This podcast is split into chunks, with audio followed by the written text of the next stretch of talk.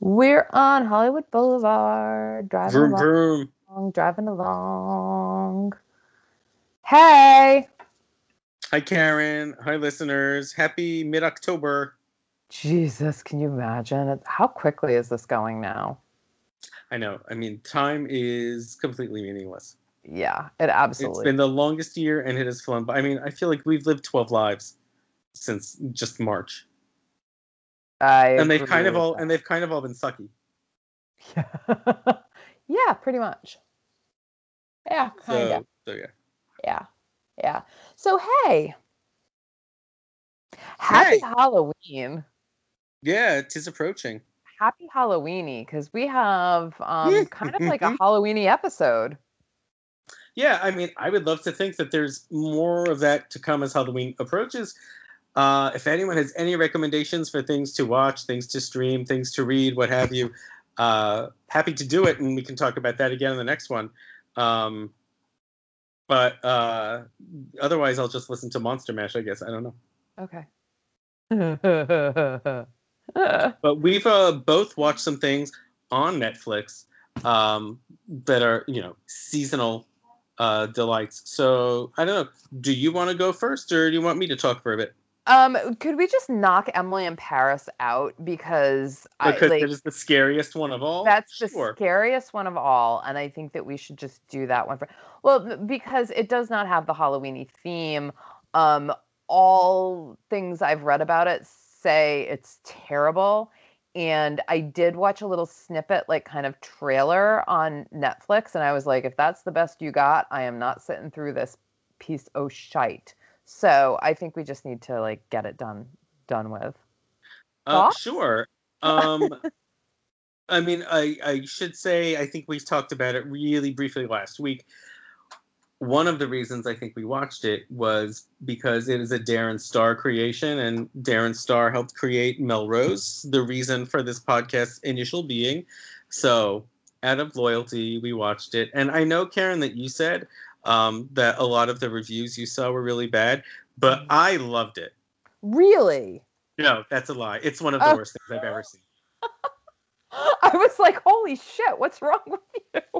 no it's um it- it's uh, like so lazily ridiculous as to be mind-boggling and also so uninteresting and stupid um i mean it even it even begins to make the sights of paris look boring because it is just so insipid well, the premise just sounds terrible. and, I mean, I guess it was supposed I guess it was supposed to be a fish out of water story.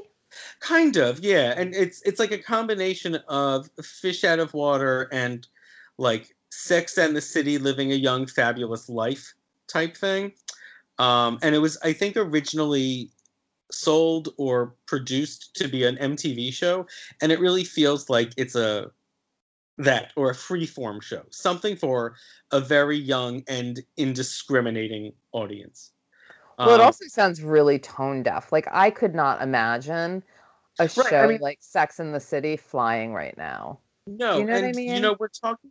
Okay, so you think this is where we are, pandemic economy 2020. But let's say this was pitched in 2018 or 2019. Those problems were already there. The Yeah. the class and money issues were all already there. All that stuff about privilege. But yes, so Lily Collins is uh 20 something and this is something we'll talk about in a sec too. Um marketing like associate who is, I guess, from the Midwest. She's living and working in Chicago. Her boss is Kate Walsh from Grey's Anatomy and Private Practice, who is supposed to go and travel to this small branding company in Paris that their big monolith company has acquired. Kate Walsh's character, who is an executive, is supposed to give them the American point of view so they can help broaden their appeal. Kate Walsh, within five seconds of the beginning of the show, finds out that she's pregnant, and so instead, her employee, played by Lily Collins, gets to go. She has a boyfriend. She leaves him behind and flies to Paris, where she starts at this company, and it's like problems from the start. She's everything about her is is tone deaf and uh, and, and, and like completely obliv- oblivious. And they do this thing where she's like, "Oh, I'm in France. Everything is so wonderful. I'm just gonna sit at bars and say, give me a wine that's French." Like she tries a croissant for the first time. Like what? one. Like the way they, you know, like every French cliche is employed, but her, like the culture shock is all really kind of stupid and and negligible because it's not like it's not like the French are particularly awful, except for her boss in the French office. It's just she does stupid things. And very quickly, also, the boyfriend in Chicago breaks up with her because, in the space of one scene, he just says he can't do the long distance thing. All of which is to free her up so that she might be able to date the handsome neighbor in the apartment beneath her. Um, but the thing that's really crazy is her position is so nondescript at this company, um, where she has a boss who makes no bones of the fact that she hates and resents her, yet talks to her in a way that if if this small company has been acquired by the big company from America, this woman has no right to talk to the Lily Collins character, Emily, um, because she'd get fired the she would only talk to her if she has the power to fire her, which she actually seems to, but doesn't. And then there are a couple of French colleagues at this office who occasionally like are there just for exposition to translate a slang word for her or tell her like some history about someone in the office. She then also meets up with uh, uh, someone she just bumps into in the park who becomes her best friend, played by Ashley Park, of Broadway fame. She has a Tony and a Drama Desk nomination. She's in the Mean Girls musical, The King and I revival. Also there to just narrate about French life. Like they're hmm. all there just to actualize Emily, tell her she's great, tell her she's loved. Emily never really has an obstacle. She usually just waltzes in, has an idea that somehow seems to be great. There might be a slight twist, and then she's able to solve that problem too.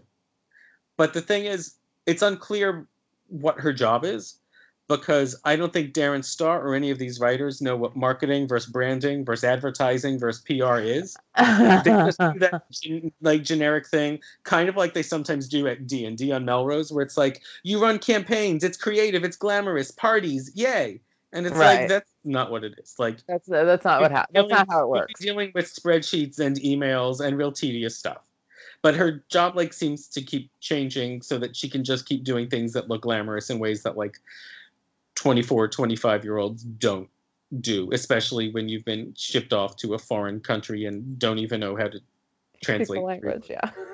Um but yeah like she's just always failing up. Kind of like billy on melrose actually.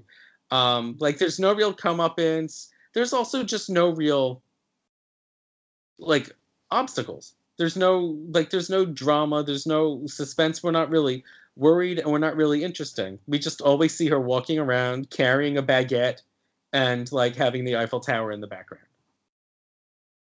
Like it's completely dramatically inert. Why couldn't but, i fail up? I know. I don't think it happens in real life. You know like why well, why or if you're independently wealthy you can fail up because you start up. It doesn't like, matter. why can't i fail up that would be great. It looks great. I mean, like all like I'm under like you're always under so much pressure, but if you fail up, you're not. No. Amazing. No, the Peter principle is an amazing thing. I know, no shit. And that's basically all the show is. Like there isn't there aren't interesting romances. There aren't interesting observations of the differences between American and French culture the various characters remark on the fact that there are differences.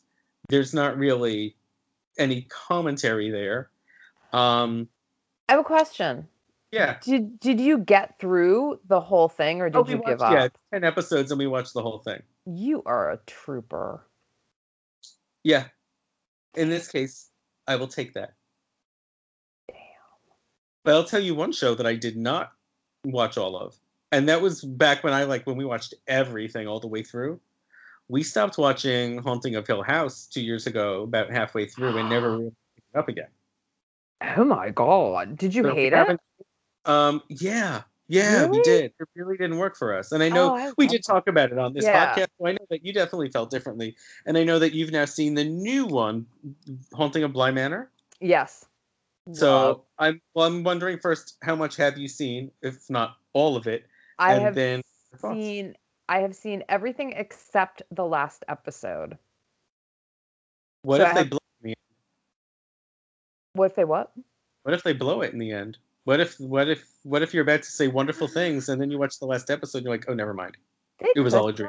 They could blow it, but um, I I have loved it so much that I it's not without its quibbles, and I will say this last episode that I've seen, the next to last episode, I watched it tonight.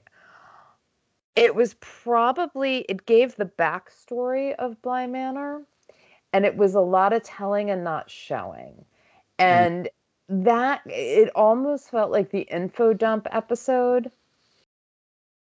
So we finally got the story that we've been waiting for, the why, why is all this shit happening in this house?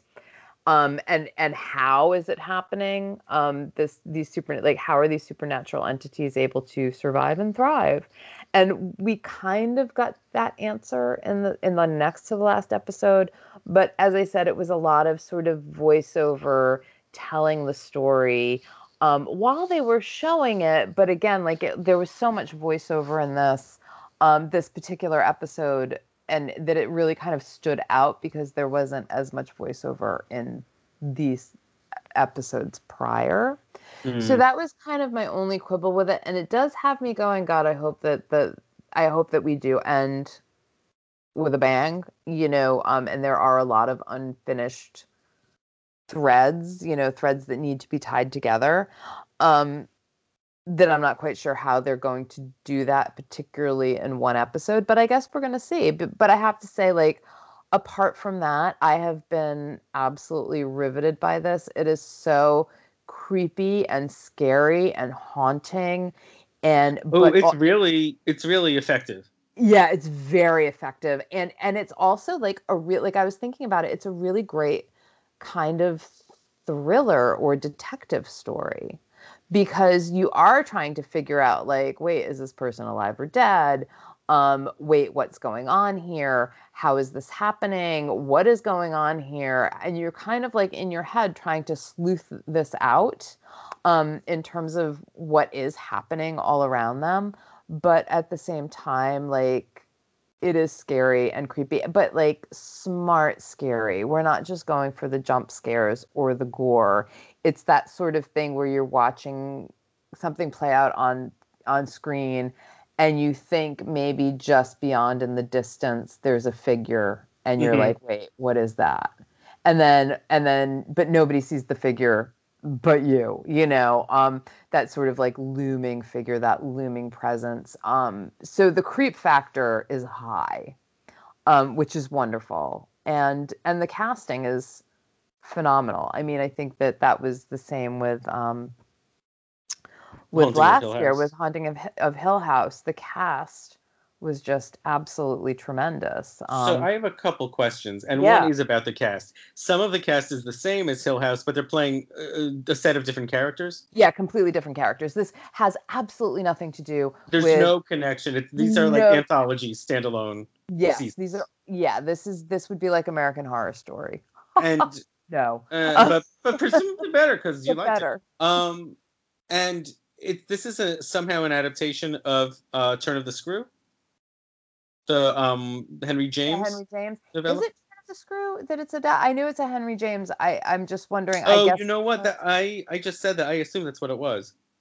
Um, um, it which is like which is like his most gothic entry in his canon. Why did I think though that this was Bly like Bly Manor was the book it was based on?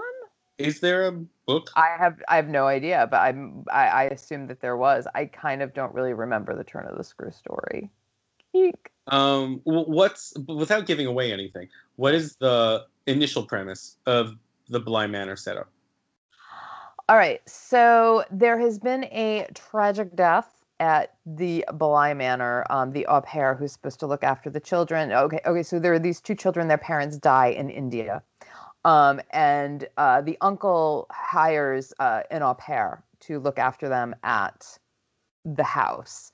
Um, one child is supposed to be at boarding school. He is sent home for a transgression that we learn about later, and we see the reason why, and it's absolutely touching and really, really effective. Um, and so basically, this American au pair is hired. Um, she's got her own ghosts, so to speak. She's carrying her own ghosts along with her. Mhm. Um, when she shows up, she is troubled as well. Um, but she really connects with these kids and takes care of them. Um, even though there are all these sort of odd things happening, the kids are kind of odd.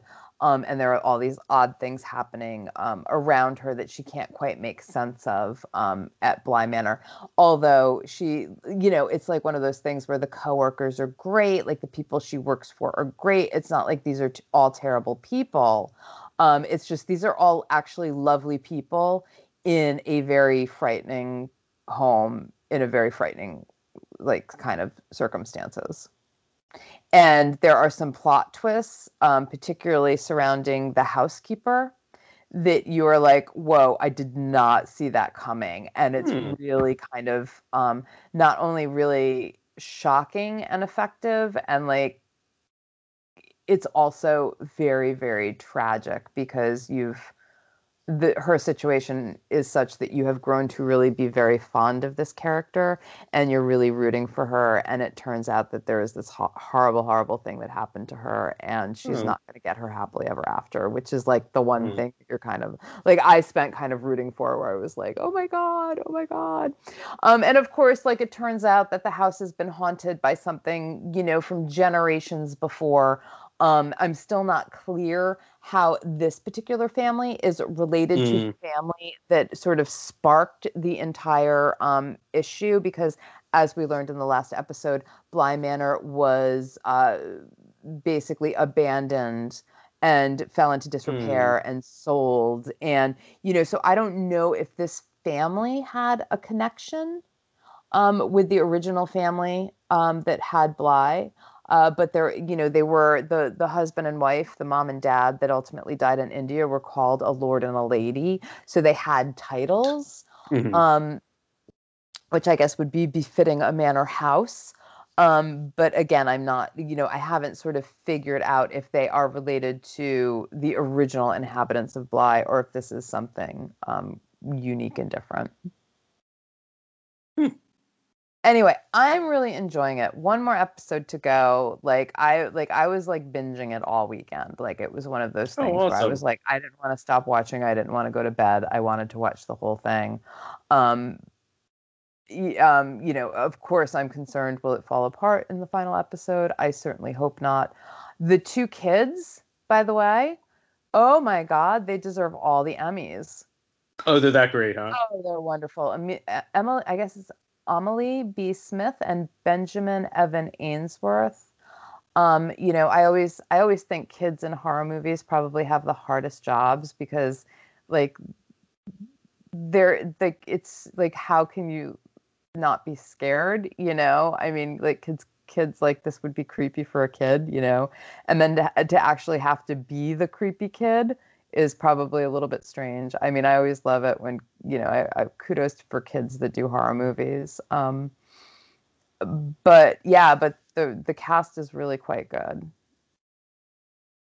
I'm glad to hear that. Um, yeah, let me know how the last episode is. I will, I will. But I mean, for the moment, like highly recommend. Su- super evocative, super like like set design wise and shot wise, it's absolutely beautiful. And and again, some really fantastic acting. Oh, good. You know what? We spent a lot of the weekend and some of this week binging What? the latest seasons of the Great British Bake Off. Oh. In fact, we will probably be joined by special guest star Alyssa Marr in a week or so for uh, a look at the difference between the British and the American food competition shows. Right. But those have provided us great joy and comfort during this toxic time. Uh, and Lord knows we need that. uh, yeah, we're glad we're glad we found it. It's nice to see people acting civilized, even if it's just on TV in another continent. But so I have to say, you know, it was actually uh, kind of charming thing to watch. Yeah, you tell because I this was a head scratcher. So go ahead. um, the movie Hubie Halloween, uh, which is Adam Sandler's latest on Netflix. I feel like he does one a week, but um, but this is his new like comedy thriller movie. So had you were confused about it? Had you not heard anything about it until I mentioned it, Well, or you like had- read a description and it see, I you? had seen it in passing on the Netflix like just landed sort of thing, Oh, right. and then and then I watched a trailer for it, and it looked hideous, and I was like, oh, here goes Adam Sandler again, doing something really terrible. And doing that terrible voice that he does that I cannot stand listening to. And then you were like, we're going to talk about Hubie Halloween. And I was like, okay, you can talk about it. But, you know, but I'm so surprised to hear you say that it was not like I was like waiting for you to be like, this thing was so terrible. But okay, it's not. That is the thing. I mean, it it is everything that you said, but more. Because in the end, like you have to go in with m- measured expectations, but This cast Um, is wild. I'm just looking at IMDb. and it's a This cast of a lot of, of it's a lot of like the Adam Sandler stalwarts. Um, but yeah, he's the basic premise is he's like a simple, sort of stunted guy who has spent his whole life living with his mom in Salem, Massachusetts, and he loves Halloween. Um, and that's like his thing, and everyone in town knows who he is. He monitors the city as the official Halloween helper every year around Halloween time. Um, and you know, like a couple like weird suspicious perhaps supernatural things are starting to happen around the, the, the time of halloween um, including someone and we don't know who it is at the beginning but there's an escaped con from the local mental institution um, so some of the co-stars include steve buscemi maya rudolph tim meadows uh, kevin james ray liotta is also in it and um, uh, julie bowen uh, who he was in um, Happy Gilmore with, was is Mhm. also in it. It is lowbrow.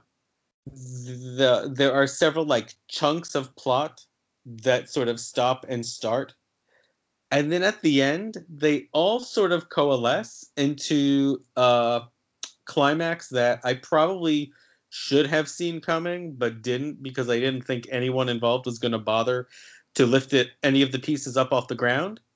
And that's ultimately why I like it as much as I do because I actually think there's like a very sweet and uh, sensible, given the film's own logic, kind of end. Um, it works as a family film. In fact, Adam Sandler's family is also in it. His wife and his daughters have small parts in it. Um, it's like the old made for TV family movies you would have seen around the holidays, like HBO would have done in, in the 80s, like The Worst Witch or something, or ABC, or maybe now Freeform does when they're not re airing Hocus Pocus. I don't know. Um, this is not high art. Don't get me wrong. And yet somehow it works. And the film has a really, I think, clever anti bullying message um, that I was ultimately just able to get on board with. But no, Really? won't Oscars. Huh. Maybe I'll give it a shot. I mean, you don't have to pay close attention as it goes along. Right. I can I can multitask. Um, but not not unlike what I was saying about Bake Off. Like there was something like kind and uplifting about it. Well, you know, a lot of the stuff that we we need, watch, a lot of the stuff that like, you know, gets you know the critical applause is really tumultuous. Like there's a the plotting is involved, the stories get dark. This is yes, set at Halloween, but it's it, it is very light. And I haven't seen whatever the last few Adam Sandler movies that he that he's done for Netflix are. Um, I know he did one with Chris Rock over the summer, and I think you saw Murder Mystery with Jennifer Aniston, but I I didn't. Um, Yeah, that one was kind of a kick. That one I did enjoy. and you know, I don't know how this will compare to that for you, but that's kind of the re- response I had to this one. I was like, yeah, okay, I enjoy this for what it is. I would have I never gone to a movie theater to see it. Right, like good thing right it's on not Netflix. anyway, but but but for Netflix for a service I've already paid for, I mean, yeah, we enjoyed it. So I want to throw something out there. Have you have you been paying attention to Saturday Night Live at all? No, it's funny you ask because we have some conversations uh, about that too. I'm not feeling SNL in the last couple years, actually. But are you? Well, I haven't watched SNL probably in a good 20 years. No lie. um, I I kind of feel like after they took away Wayne's World, I wanted no part of it. I mean, Um, that, that's one of its, mm, you know, the high generation. Yeah. Fucking one of my favorite movies, by the way. So, Great um, movie. just saying, Wayne's World, party time, excellent. Um, it just randomly happened tonight. Um, Anthony and I put on their cold open, um, which was a spoof of the uh, vice presidential debate Debate. with the fly on the head Mhm. of Mike Pence. And and it was hilarious. It was absolutely hilarious. And and I had forgotten how really friggin' funny Jim Carrey is. Oh and, yeah, You know, and it's so funny to sort of see him in that sort of milieu where he where he started, you know, because he started on In Living Color, which was kind of the I I don't know. I I always felt it was like the more urban answer to yeah, yeah, Saturday yeah. Live Well, when I it was- like when we were younger. alternative to SNL. yeah, yeah. It, wa- and I always thought it was a little edgier. I always liked it better with the Fly Girls, and there was J Lo, which was not J Lo. Um, and I always loved In Living Color, and he was and he was great on that. And and then and so to see him do kind of go back to that format was really kind of wild especially after he's had like this movie career and all the ups and downs and then to have him like be in this element as like doing impressions and then doing biden it was really a lot of fun and i really i was laughing out loud and i can't remember the last time i laughed out loud at snl like I, like i really think Yeah. that there were there were you know decades where it just I just wasn't feeling it with any of the cast and and I just gave up on it. I really did give up on it and this was kind of like oh my god like this is really funny shit. Yeah, I had watched it like through better and worse until about three years ago. Um, and my thing is, for the most part, I think the actors they they get for their main players are typically great. And I think I just got tired of of the writing as a new generation of writers started filling those roles. Um, and my thing is, the political landscape satirizes itself. I don't need to see SNL every Saturday night basically just mock what has already mocked itself through the news cycle for the last six or seven days. So that's why I kind of started to to separate from it. Like I prefer something like Wayne's World where they built their own sketches that were funny as opposed to to just skewering the politicians of the day. Um, and the other thing is I wish they could just use their main crop of, of players to like you don't have to cast Alec Baldwin as as as Donald Trump. You don't have to cast Jim Carrey as Biden. Like you have people you can use. Um, don't bring my Oh, Rudolph back in to play Kamala. I don't know. And I I'm not saying that they can't be good. it was or- inspired. I and I didn't thought watch, that, I I thought it was believe it. inspired. I I thought And- Jim Carrey doing that was absolutely inspired. So I'm not going to complain about that. I hope Jim Carrey's around for at least four more years to keep playing that role on SNL. But um, but Me no, my, my short answer is uh, haven't haven't watched it and haven't seen Jim Carrey play Biden. But now I want to. Yeah, I thought I thought it was worth it. And then the whole and then they do the fly thing and they actually do the fly and he Yeah. does this impression of Biden doing an impression of Jeff Gold- Goldblum. It was it was phenomenal. It was absolutely phenomenal. I was dying. It was so funny. It was re- very funny. So anyway, highly recommended. yeah, maybe I'll give it a shot, or at least for that one sketch. I think it was on Hulu or maybe it was on YouTube. I don't remember, but it's It's just on that Hulu. one sketch. Yeah. I think. Plus, I can- have, I still have cable, so I can, I can get it. You can go back and get it. And you know, it was just on Turner Classic Movies. I think for the first time in the last week. Do you remember? I don't. I doubt you saw it when it came out, but do you ever remember the movie Peggy Sue Got Married? Oh, of course I remember the movie. With Peggy Kathleen Sue Turner? Yeah, I, w- I think I probably saw it in the theater. Oh wow! So yeah, so it's Kathleen Turner and Nicolas Cage and are Nicolas Cage. Yeah. high school sweethearts. But do you know who plays some of the other high school students? Oh man, it's been ages. Oh look, Joan Allen, Jim Oh, you're Carrey. looking it up. You're cheating. I'm cheating. looking it up. I'm cheating. Okay. I'm totally cheating. Jonah Allen and Jim Carrey. Joan Allen. Wow. I played one of mean, I'm, I, I I've known who has been in the cast all along, and Sofia Coppola plays her younger sister, and Helen Hunt plays their daughter. Um, but but yeah, I was I was like, oh, they don't make them like they used to. no, that's a great movie. Yeah, I saw that in the in the movie theaters. Wow. 1986. Yeah, that's how old I am.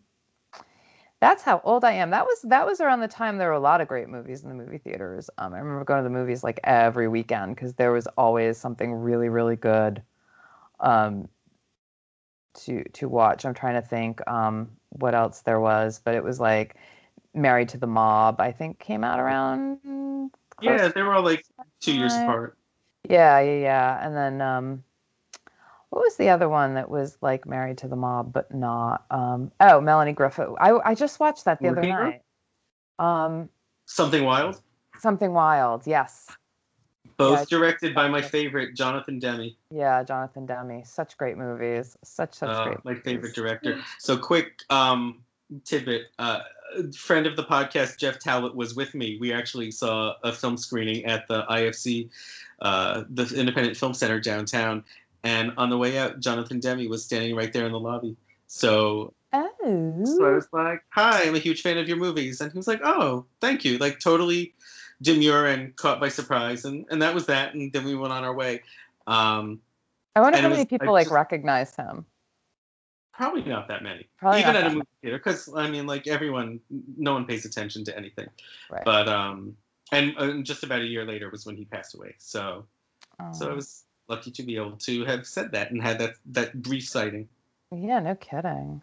which is kind of like I, my favorite director of all time. But there's nothing I really needed to say to him face to face, other than to be able to say, "Yeah, your movies have brought me joy." Yeah. And his reaction told me they did the same for him. Oh, good, good, good. Yeah, such a great, um, such great movies. God, I, I wish, um, I wish Peggy Sue got married. Uh, not Peggy Sue got married. Uh, uh, blah blah blah. Uh, married to the Mob was easier to get without paying for it. Um, oh, it's not it's not streamable on any of the not. No, it's not streamable, which is such a bummer because I was because I was after I saw um, something wild, I was like so in the mood to see Married to the Mob, which I like better than Something Wild. Um, I do too. I like the actors better, and I think the storyline is like kind of more interesting um, and a lot more fun. Uh, but yeah, but no, they didn't have it streaming. You know, I think something wild is on Criterion. Mhm. I'm hoping eventually Married to the Mob is too. Yeah, I almost feel like that's. I mean, they give doesn't every movie get a Criterion release now? So it can't be that far away. I mean, that would be nice. Wait, what did I say? I think I saw it on. I think I ended up seeing it on HBO Max. Has like Oh. a sort of criterion thing, or it's like an AMC. No, I think it was like AMC Picks or something, and and it was mm. in that, and so that's where it was screening along with Xanadu, which I tried. I tried, and I made it about an hour and I could I just couldn't do it anymore. I couldn't do it anymore. And I kept going, why is Gene Kelly in this? Why is Gene Kelly in this? And the other thing that I couldn't figure out was how this wasn't a Broadway show before it was a like how it was a movie first. right? How like, yeah. like, yeah, like it felt like it was it should have been like it was sort of like Broadway schlocky and I was kind of like how is that not how how did this not end up on Broadway first? But there you go. And Gene Kelly Yeah. must have been broke. Funny. Yeah, I I know there was just I think he thought it was going to be a very different kind of movie, which is why he said uh, yes to it. And I believe though he lived for like another 15 or 16 years, uh, it was the last movie he ever did. What did he possibly think it was going to be? I don't know, but I do think it was one of those that they may have, like Casablanca, kind of been rewriting it and making it up as they went along. Unlike Casablanca, it turned out to be Xanadu. um, but I don't know. I do remember. I think it was the playwright David Lindsay Abaire who did the book for the musical that came Right. to Broadway in like 2007.